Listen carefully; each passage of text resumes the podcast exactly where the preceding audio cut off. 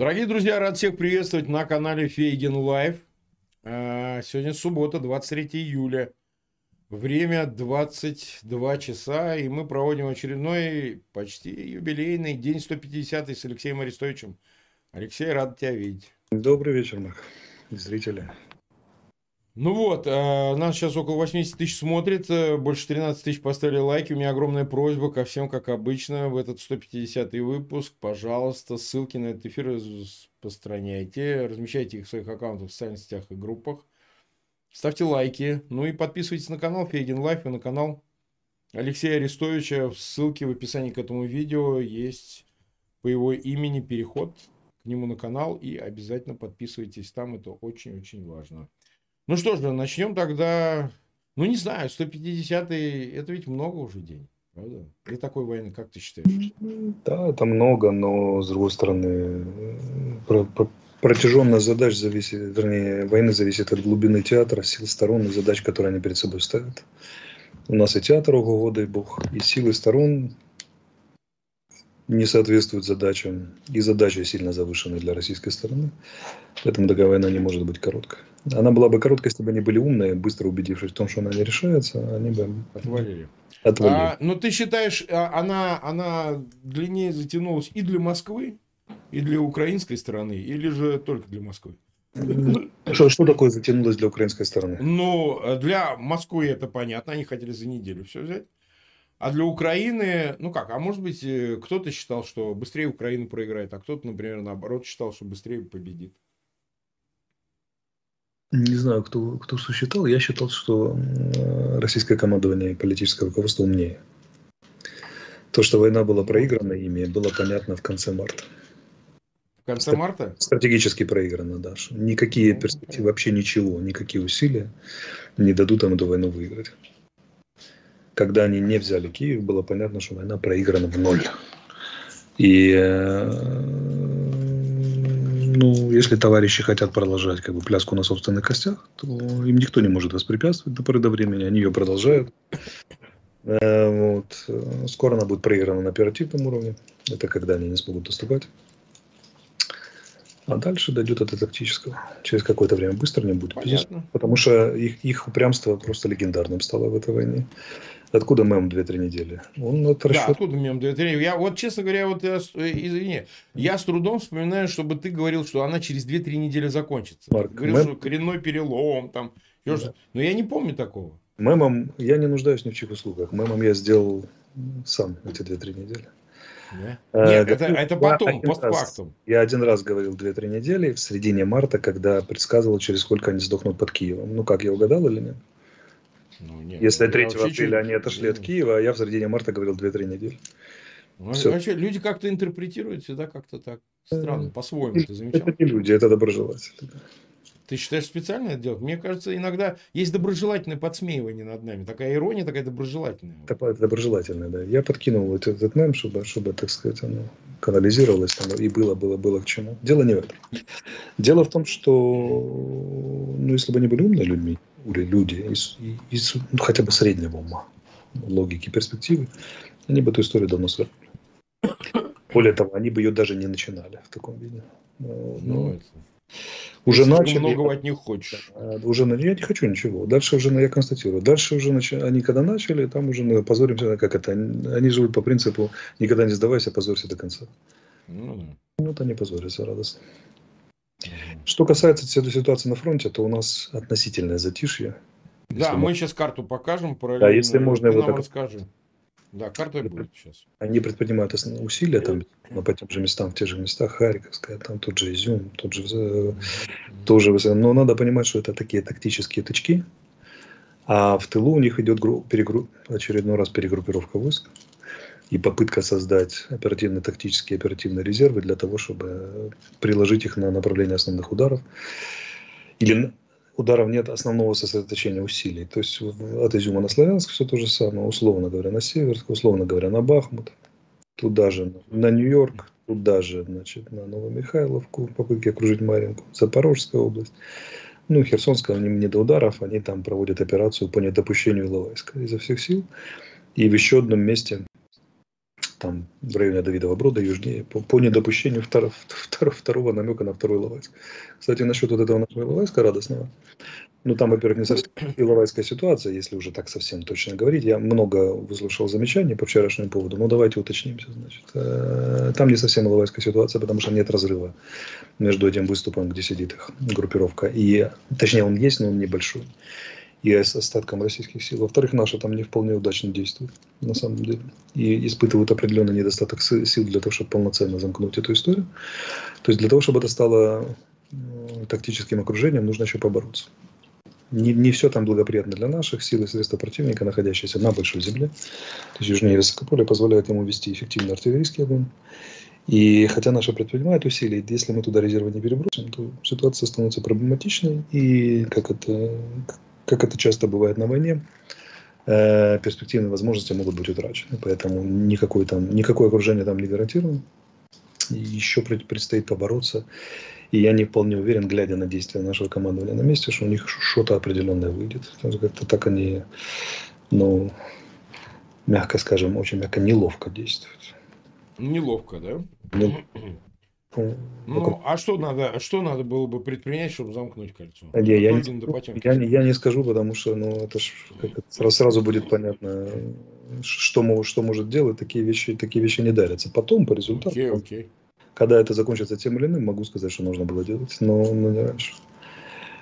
А, вот. Э, но есть приятные новости в районе Давидова Брода, точнее южнее его. Там тоже паника. Mm-hmm. Как бы, да, и есть перспектива что ситуация немножко изменится и в нашу сторону. Кроме того, продолжает работать артиллерия. Вот у нас есть такое там Дарина в районе чуть западнее, Дарьевка точнее, в районе чуть западнее Херсона. Там есть мост через Нгулец. Этот мост принадлежит к, числу неизбегаемых мостов. В случае, если нужно пройти э, Новый Каховский шлюз проходится. И э, дальше далее идет снабжение в общем направлении на тот же самый Давидов Брод. Ну, в общем, там такой своего рода перекресток можно на север уйти к Снегировке. Снегировки можно на Зеленовку и далее на Киселевку, можно на Давидов Брод. И там повредили мост. Угу. Воинские вооруженные силы. То есть смысл какой, что даже если мы не можем уничтожить дамбу в Новой Каховке, то хорошо, они прошли Новую Каховку, а дальше-то что? Все, нужен гулец. Делит этот театр, плацдарм, который занимает российская армия, делит пополам. Его тоже нужно пересекать. И вот мосты через Ингулец это куда более легко уязвимая вещь, нежели Антоновский мост или мост через Новокаховку, а снабжение группировки прерывает ничуть не меньше. Делает это проблематичное. Вот наши отработали туда. Не вполне удачно повредили только половину моста. Но я думаю, что это дело наживное. И что-нибудь может случиться в какой-то разумные сроки. Но вот, например, Антоновский мост, его добьют или что будет происходить? Ну, я не знаю замысла командования. По нему можно судить по косвенным признакам. Более того, судить весьма осторожно по принципу «не навреди». Совершенно ясно, тут не надо быть э, ни военным гением, ни открыв... я не открываю никакой великой тайны. Это всем очевидно, кто хоть сколько-нибудь понимает, что мы всерьез занялись этим плацдармом недели три назад. И предпринимаем действия, которые призваны э, группировку ослабить, потом расчленить и уничтожить.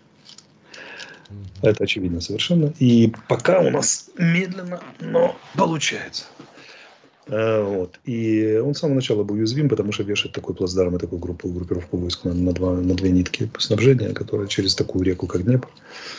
Они туда, кстати, понтоны притащили и могут попытаться понтон на мост переложить. Но у понтона мост есть особенность. Когда попадает по бетонному мосту, капитальному сооружению, он еще может стоять и эксплуатироваться. Когда попадаешь по понтонному и расцепляется один понтон, удержать это невозможно. Их снесет нафиг течением просто. В ноль. Это очень уязвимая история. Ну а как кладут химарсы, и не только химарсы, мы же видим, да? Там точечное попадание просто через полметра. Поэтому, ну, пусть, пусть попытаются. Да. Российская команда демонстрирует все те же качества, что на протяжении всей истории Красной Армии и всей Э, всей этой войны. Завидное упорство в достижении целей при полном неумении их достичь. Э, поэтому оборачивается это как кровью и потерями для российских военнослужащих. Ну, понятно. Эм, теперь, ну, по обстановке на, фронтам это, на фронтах это все, да? В целом там особо ничего не происходит. Конечно, для солдат это так не выглядит, потому что во все стреляют, лазят разведдозоры, там, этот самый, но там нет больших событий, которые, на которые следовало бы остановиться. Например, как, как на Высокополе. Хотя бы. Будут такие эпизоды, обязательно разбирать. Сегодня, okay. сегодня там в основном пауза, там основные дела происходят в тылу, где они рассредотачиваются, создают группировки, накапливаются и так далее. Сразу скажу, что цифры очень небольшие. Это 3-4 БТК. То есть они сейчас считают оперативными резервами. Группировочки в 3-4 БТГ. Еще месяц назад это вообще не считалось группировкой. 10-15 шла речь.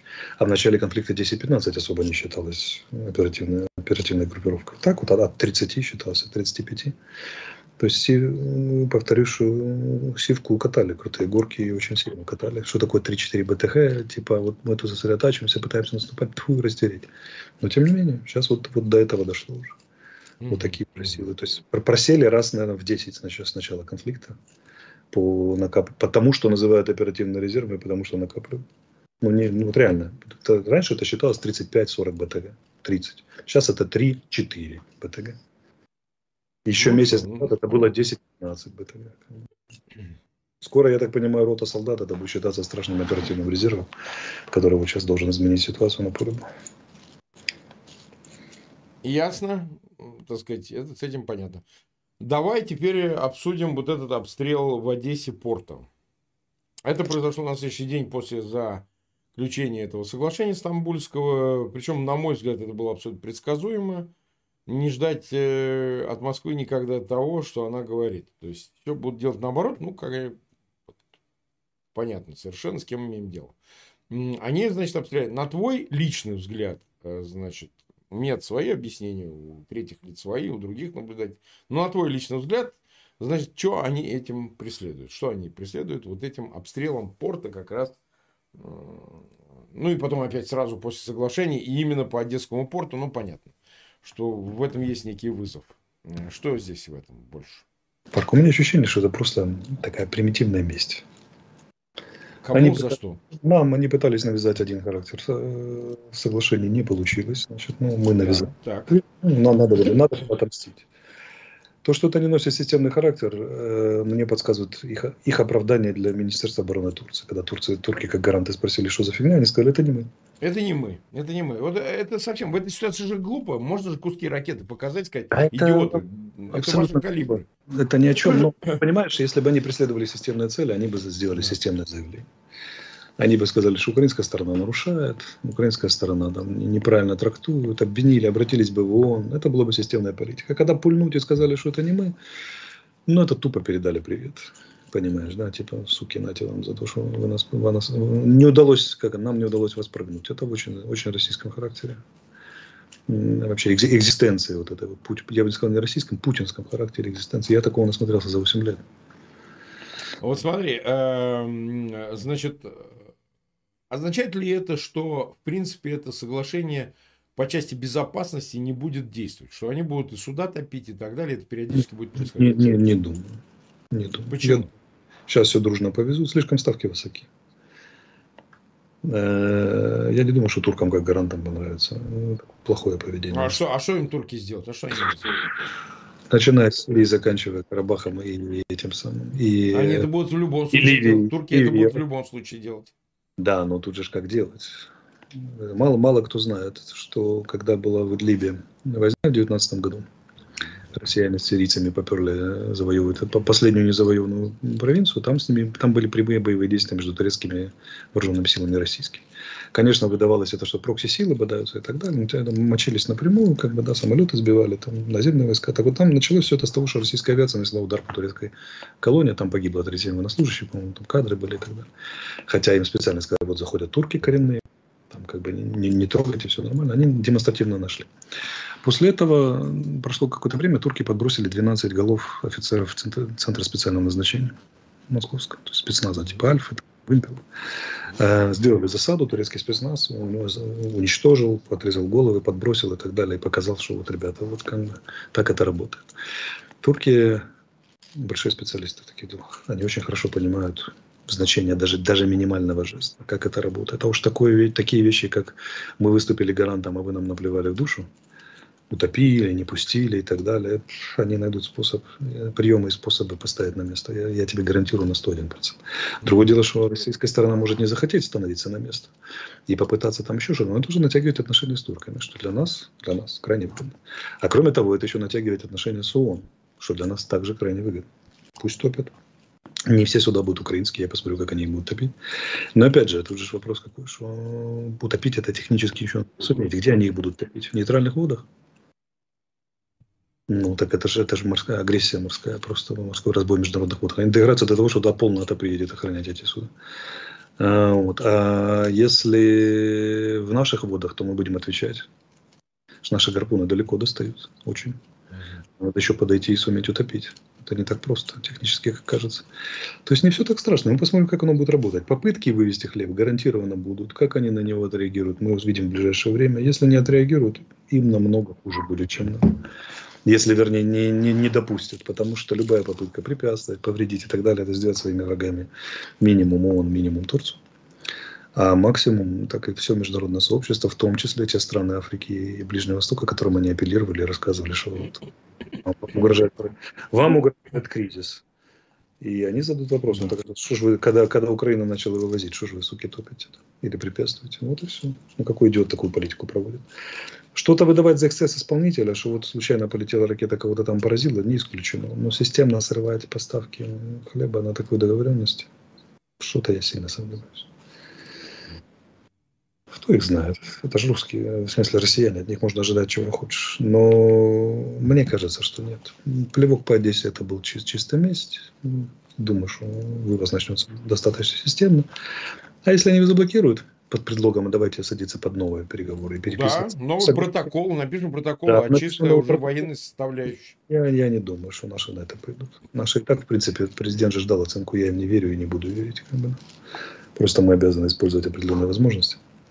Ну, но, но здесь им не верит никто. Угу. Вообще. Так, понятно. Ну, вот очередная информация про германские поставки вот этой противовоздушной системы противовоздушной обороны «Ирис». 11 систем опять вроде как задерживается, пишет Вельт Амзон, так? Немецкая пресса в этом пишет. Ну, я думаю, что соответствует действительности. Это элемент То есть, как бы по новому кругу опять. Это mm-hmm. элемент внутригерманских разборок. Могу сказать, что ну, я всерьез это не воспринимаю. Вот что такое? Они не произведены еще. Как их можно задерживать? Скажи, пожалуйста. Вот их, их, физи- физически, их физически не существует, этих систем. Их, их надо произвести на, завод, на заводе 11, 11 э, штук не производятся за, ни за месяц, ни за два, ни за три. Когда произведутся, тогда, тогда и будем, да, тогда и будут поставлять. Сейчас... То есть ты считаешь, э, сейчас ситуация не меняется по части вновь, так сказать, попыток Германии как-то в общем ну, это все, это все игра на, трактов, на трактовках и заголовках. Ну, вот, вот нужно обязательно нужно, а, чтобы была сенсация, чтобы ни один день не прошел даром, чтобы обязательно был, что вот сегодня задержал, потом разрешил. Короче, все сериалы, музы любят чередующиеся пение, знаешь, сериал должен быть ярким. Здесь разрешили, а, эмоциональный подъем. Там сорвали, эмоционально вниз. Это в лучшем случае это отображает элементы внутри немецкой дискуссии. Мне кажется, как, как, как это ж, это ж, надо же понимать, что это такое. Это же оружейный контракт. Это не, не поставки в виде помощи. Это мы купили. А теперь представь, что мы купили, а они не передали. Кто после этого будет иметь... Какая репутация будет у немцев после этого? Это же не помощь. Хочу даю, хочу не даю. Это покупка. И вот на оружейном рынке все страны внимательно смотрят, что Германия произвела, мы законно купили, а они взяли и не передали. Это вообще что такое? Кто после этого Германию будет считать надежным поставщиком? Ну да, это существенно. Э, смотри, э, значит, э, Относительно этой, этой ситуации, возвращаясь к заключенным этим соглашениям в Стамбуле. Вот роль, роль Абрамовича. Его показали, что он на заключении сделки был. Так или иначе всплывает информация, то и дело, что некоторые российские олигархи, не только Абрамович, ну, какой-то, там сказать, пытаются налаживать контакт с украинской властью. Вот. Э, на твой взгляд, э, насколько вообще э, за счет Украины э, российский бизнес, ну, олигархи это же как бы полубизнес, это такие государственные промышленники, да, государственные финансисты, государственные бизнесмены, э, значит, могут решать свои проблемы за счет э, выпиливания из санкционных списков. Это вообще как бы является ну, предметом забот украинской власти. Мне кажется, что это не является ни в какой мере действенной технологией. А что значит выйти из подсанкционных списков? Ну как, Если... я тебе могу сказать, как. Да. А, я, я тут э, помогаю заключать мирное соглашение. Все судятся по поводу санкций в Европе, представляют бумаги да. и так далее. Это, конечно, замечательная вещь, но санкции же накладываются на группы товаров, кроме того. Они персональные, только... мы имеем в виду персональные санкции. На персонале тоже, да, но здесь же и на группы товаров. И вот возникает вопрос, как бы, да, ну, я, например, произвожу олигарха, я произвожу какие-то группы товаров, на которые наложили санкции. А я пошел и договорился. И что теперь группы, это, это, как, это, как снимется только с моей продукции? Я должен маркировку какую-то ставить на ней особо? Не, не... Я, я думаю, это не так работает. Я думаю, все-таки больше речь здесь о том, что э, миротворческая миссия того же Абрамовича, как он ее себе представляет, она конвертируется в Э, попытки избежать вот этих всех э, арестов, конфискаций. Известно, наверное, э, Абрамович судиться начал с системой. Да, так и есть, да, да, да в Европе. Это будет решать суд, правильно.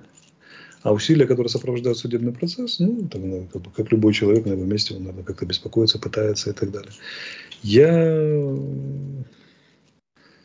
ну, понимаю, к чему меня выводят. Там, а правда ли, что Арахами ездил в Лондон договариваться, чтобы его простили? Не, там? я думаю, что он точно не ездил в Лондон, но, mm. но в целом они хотят, я по-другому поставил вопрос, что они хотят за счет Украины суметь решить свои проблемы с мировым сообществом. Вот. Не, не думаю, что получится. Потому что у кого-то граждан забирают, кому-то граждан дают, понимаешь как? Не думаю, что получится. И, э, конечно, попытка быть посредником, участвовать в жестах доброй воли, она, наверное, как-то зачтется, но не в вопросе наложения санкций. Санкции же накладываются по сумме причин. Это очень серьезное основательное решение. Во многих странах нужно решение парламента, нужно пересматривать политическую культуру, традицию, которая охраняет частную собственность. Это не, не за две секунды принимается. И перебить это чем? Что я вот тут немножко вам помог с Украиной, с Украиной договориться, ну, да это для Украины аргумент, а для Запада нет. Запад играет свою игру в этом смысле. Санкционную. Поэтому тут большой вопрос. То есть ты считаешь, это никак не поможет, и этого не будет ничего? Да посмотрим, трудно сказать в таких, в таких вещах что-то определенное. Мне кажется сомнительно это самое. Чего, чего не могут понять в Кремле? Они часто от нас требуют, ну, видно это даже по их открытым сообщениям, чтобы мы поспособствовали снятию санкций. А они не понимают, да. что санкции не мы накладываем. Санкции Нет, накладывает это Запад. Это его самостоятельная политика вполне. И наше влияние на наложение либо не наложение очень ограничено. Мы не можем сказать Западу не накладывать. Это самостоятельное решение Запада в отношении Российской Федерации.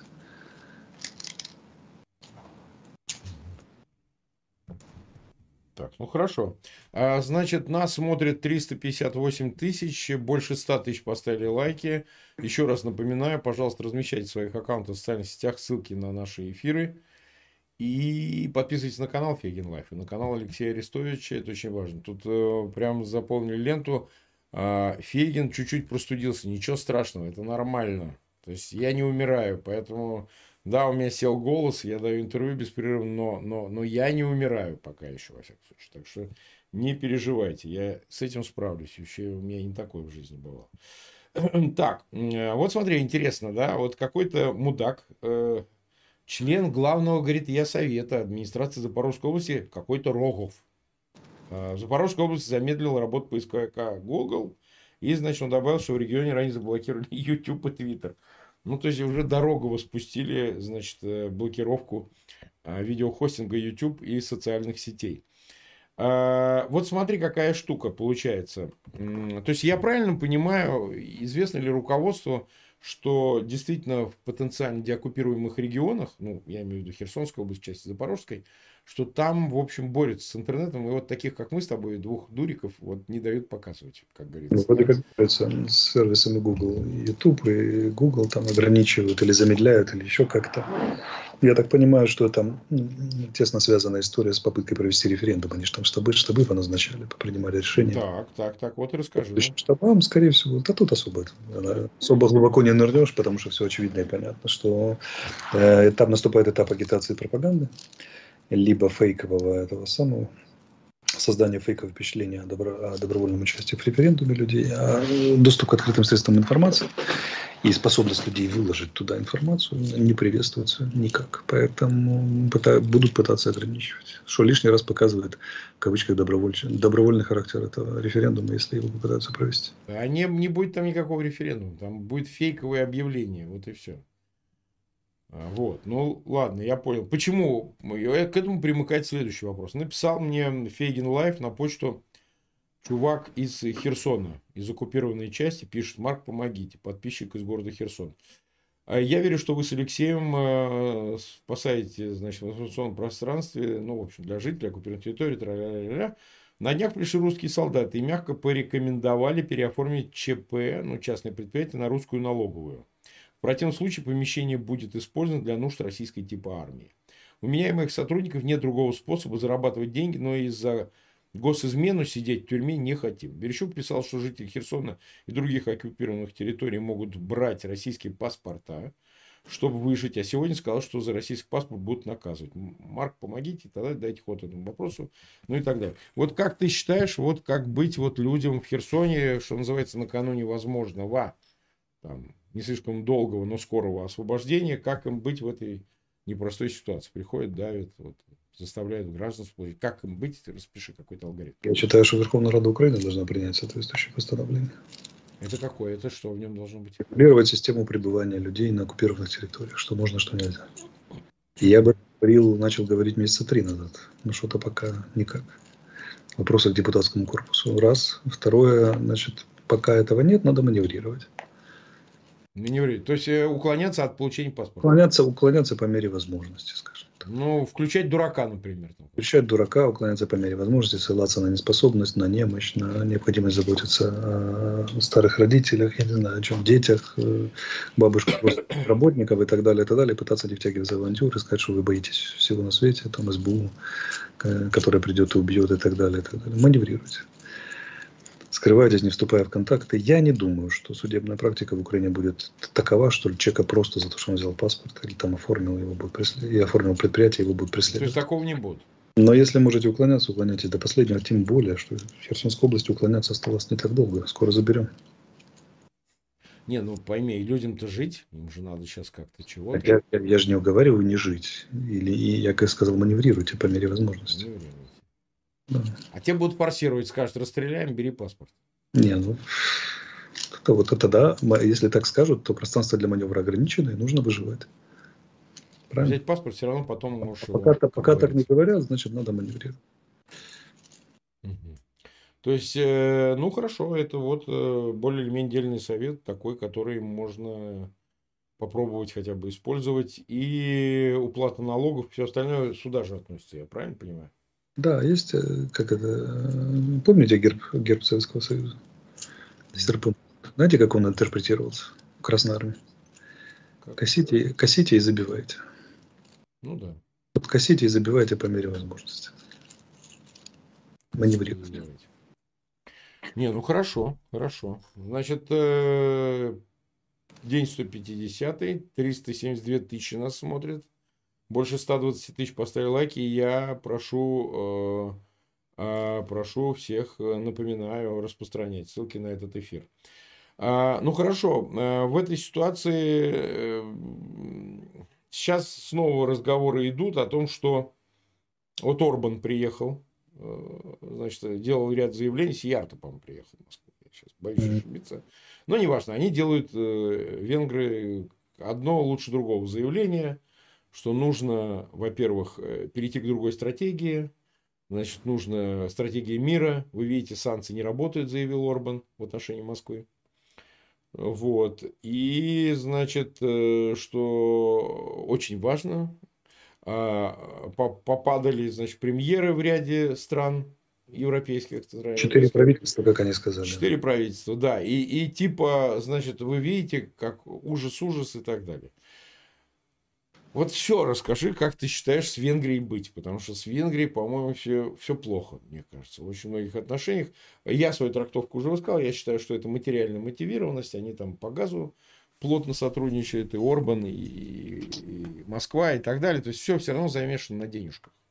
Но, ты знаешь, они уже создают политический нарратив, который ну, представляет угрозу единства, это точно, абсолютно. Ну, так, кстати, существует и другой нарратив, который даже Шольц э, озвучивал, что Евросоюз должен перейти от практики принятия решения, как, как это всего... Ну да, квалифицированному большинству. Да, просто по, по, этот сам, по, по большинству, потому что отдельно, не будем показывать пальцем, он сказал, тут ломают нам все, все направление всей политики, которую мы проводим. И кто-то из этих отдельных может вполне доиграться.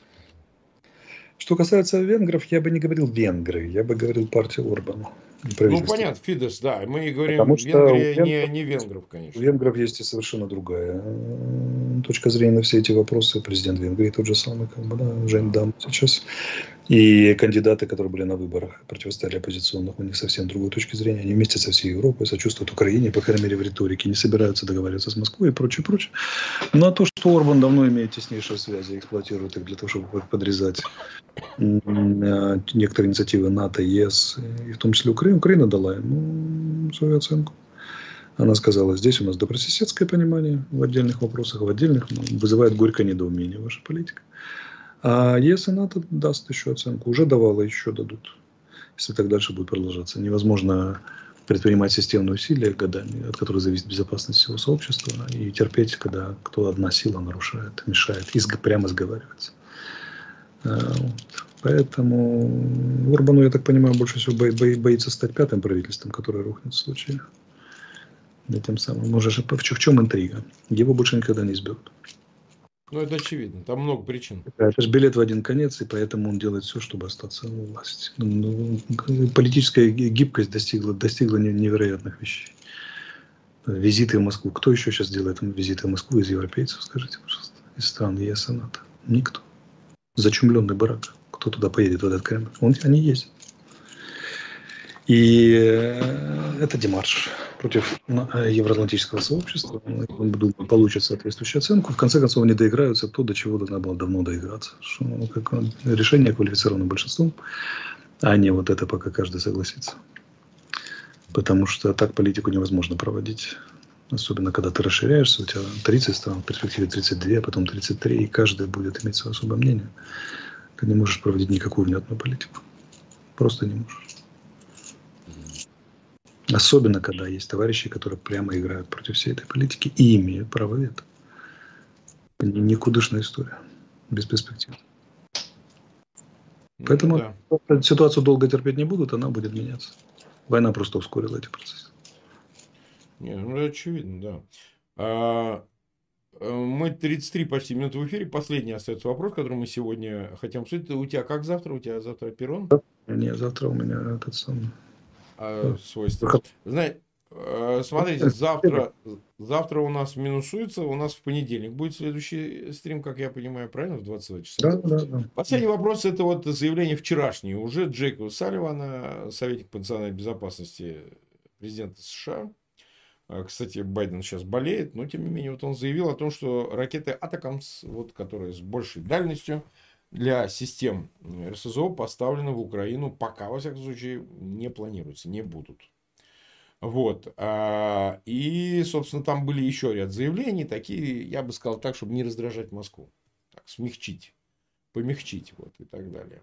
А, что ты на этот счет думаешь? И в этом есть какая-то динамика? То есть мы все равно увидим эти ракеты или ну, не знаю, как-то это другое объяснение. Ну, напоминаю, что три месяца назад речи не шло о том, что мы когда-нибудь, хоть когда-нибудь увидим Химарса как таковых. Да, это, это правда. Это считалось красной чертой, сделали, делали, соответствующее заявление делали все там, очень серьезные представители высшего военно-политического руководства США, которые потом же приняли решение нам их давать.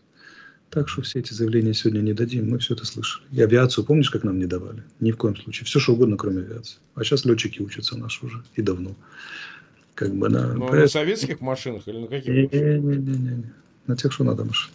На тех, что надо машины. Да. Как бы, поэтому это все сегодня не дают, завтра опять не дают. Послезавтра бац, она уже прилетела, понимаешь, по, по цели. Это все. Ну, то есть ты это, да, да, у этого есть то объяснение, что они хотят, ну, как говорится, нарезать по кусочку, то есть в том, чтобы не сразу вызвать какую-то агрессивную реакцию Москвы, За, не дай бог, не заключается в том, что в военном деле хорошо, хорошо, когда она уже стрельнула и попала, а через неделю объявили. Ну, потому что будет поставлена задача на препятствование дипломатическими средствами, информационными, спецслужбистскими. А зачем? Военными средствами, как сказать. То есть по факту поставят, оно будет ну, уже... Могу сказать, все, все, все, что все сообщения, которые мы получали, что вот кого-то был новый вид вооружения, вот они появились, это значит, что они минимум недельку или две уже стреляют. А перед этим да, сплошные опровержения. Не дадим, не будет, невозможно. Нет, не простите, это в принципе не этот самый, нерешаемая проблема. Я это слышал и про Стингеры, и про Джавелины, когда мы это слышали. Про Химарса, про Химарса вообще вспомни Марта, где Марта, где Химарс. Да вообще, как бы, речи близко не шло. Авиация это было табу, все что угодно, кроме авиации. Танки никогда не поставим, говорили. Все что угодно, кроме танка. Бронетранспортера нет. Ну, может быть, две пушки. Да пушки тоже не можем дать, это очень сложно. Теперь есть все. Что нам еще не поставили? Только самолеты. Ну, поставят и самолеты. Напоминаю, что рамочным решением является перевооружение вооруженных сил Украины полностью от гвоздя до, до самолета на натовские стандарты западного вооружения. Мы к этому идем. Ну хорошо, хорошо. Хорошо. Ну что, мы почти 37 минут в эфире. В конце нашего эфира в очередной раз напоминаем, у нас действует благотворительный про- проект. Но вы, наверное, уже знаете, мерч. А, три магазина в Европе, в Америке, в Украине вы можете приобретать. И мы вчера рассказывали о семье Алексеев. Э, мама погибла, вот, отец связался, он передал нам сведения. Ну, сегодня суббота, завтра воскресенье. Надеюсь, 2000 евро, которые мы выплачиваем, вот они дойдут за эти дни, два дня, ну, к понедельнику, наверное, банки работают специфически. Вот, то есть мы с ним связались, все нормально, первые 2000 вот мы туда отправляем. Сейчас мы интенсифицируем, поскольку уже от нашей благотворительной акции уже средства начинают идти, мы можем уже их направлять э, пострадавшим. Вот, ну что, спасибо всем огромное. Как говорится, увидимся в понедельник в 22 часа в обычное наше время, поэтому не пропустите. Завтра будут другие эфиры, так что так или иначе э, накопятся новости, нам будет что с Алексеем обсудить. Алексей, спасибо тебе. Всем спасибо за внимание. До встречи да. Всем пока. Парк. Зрители.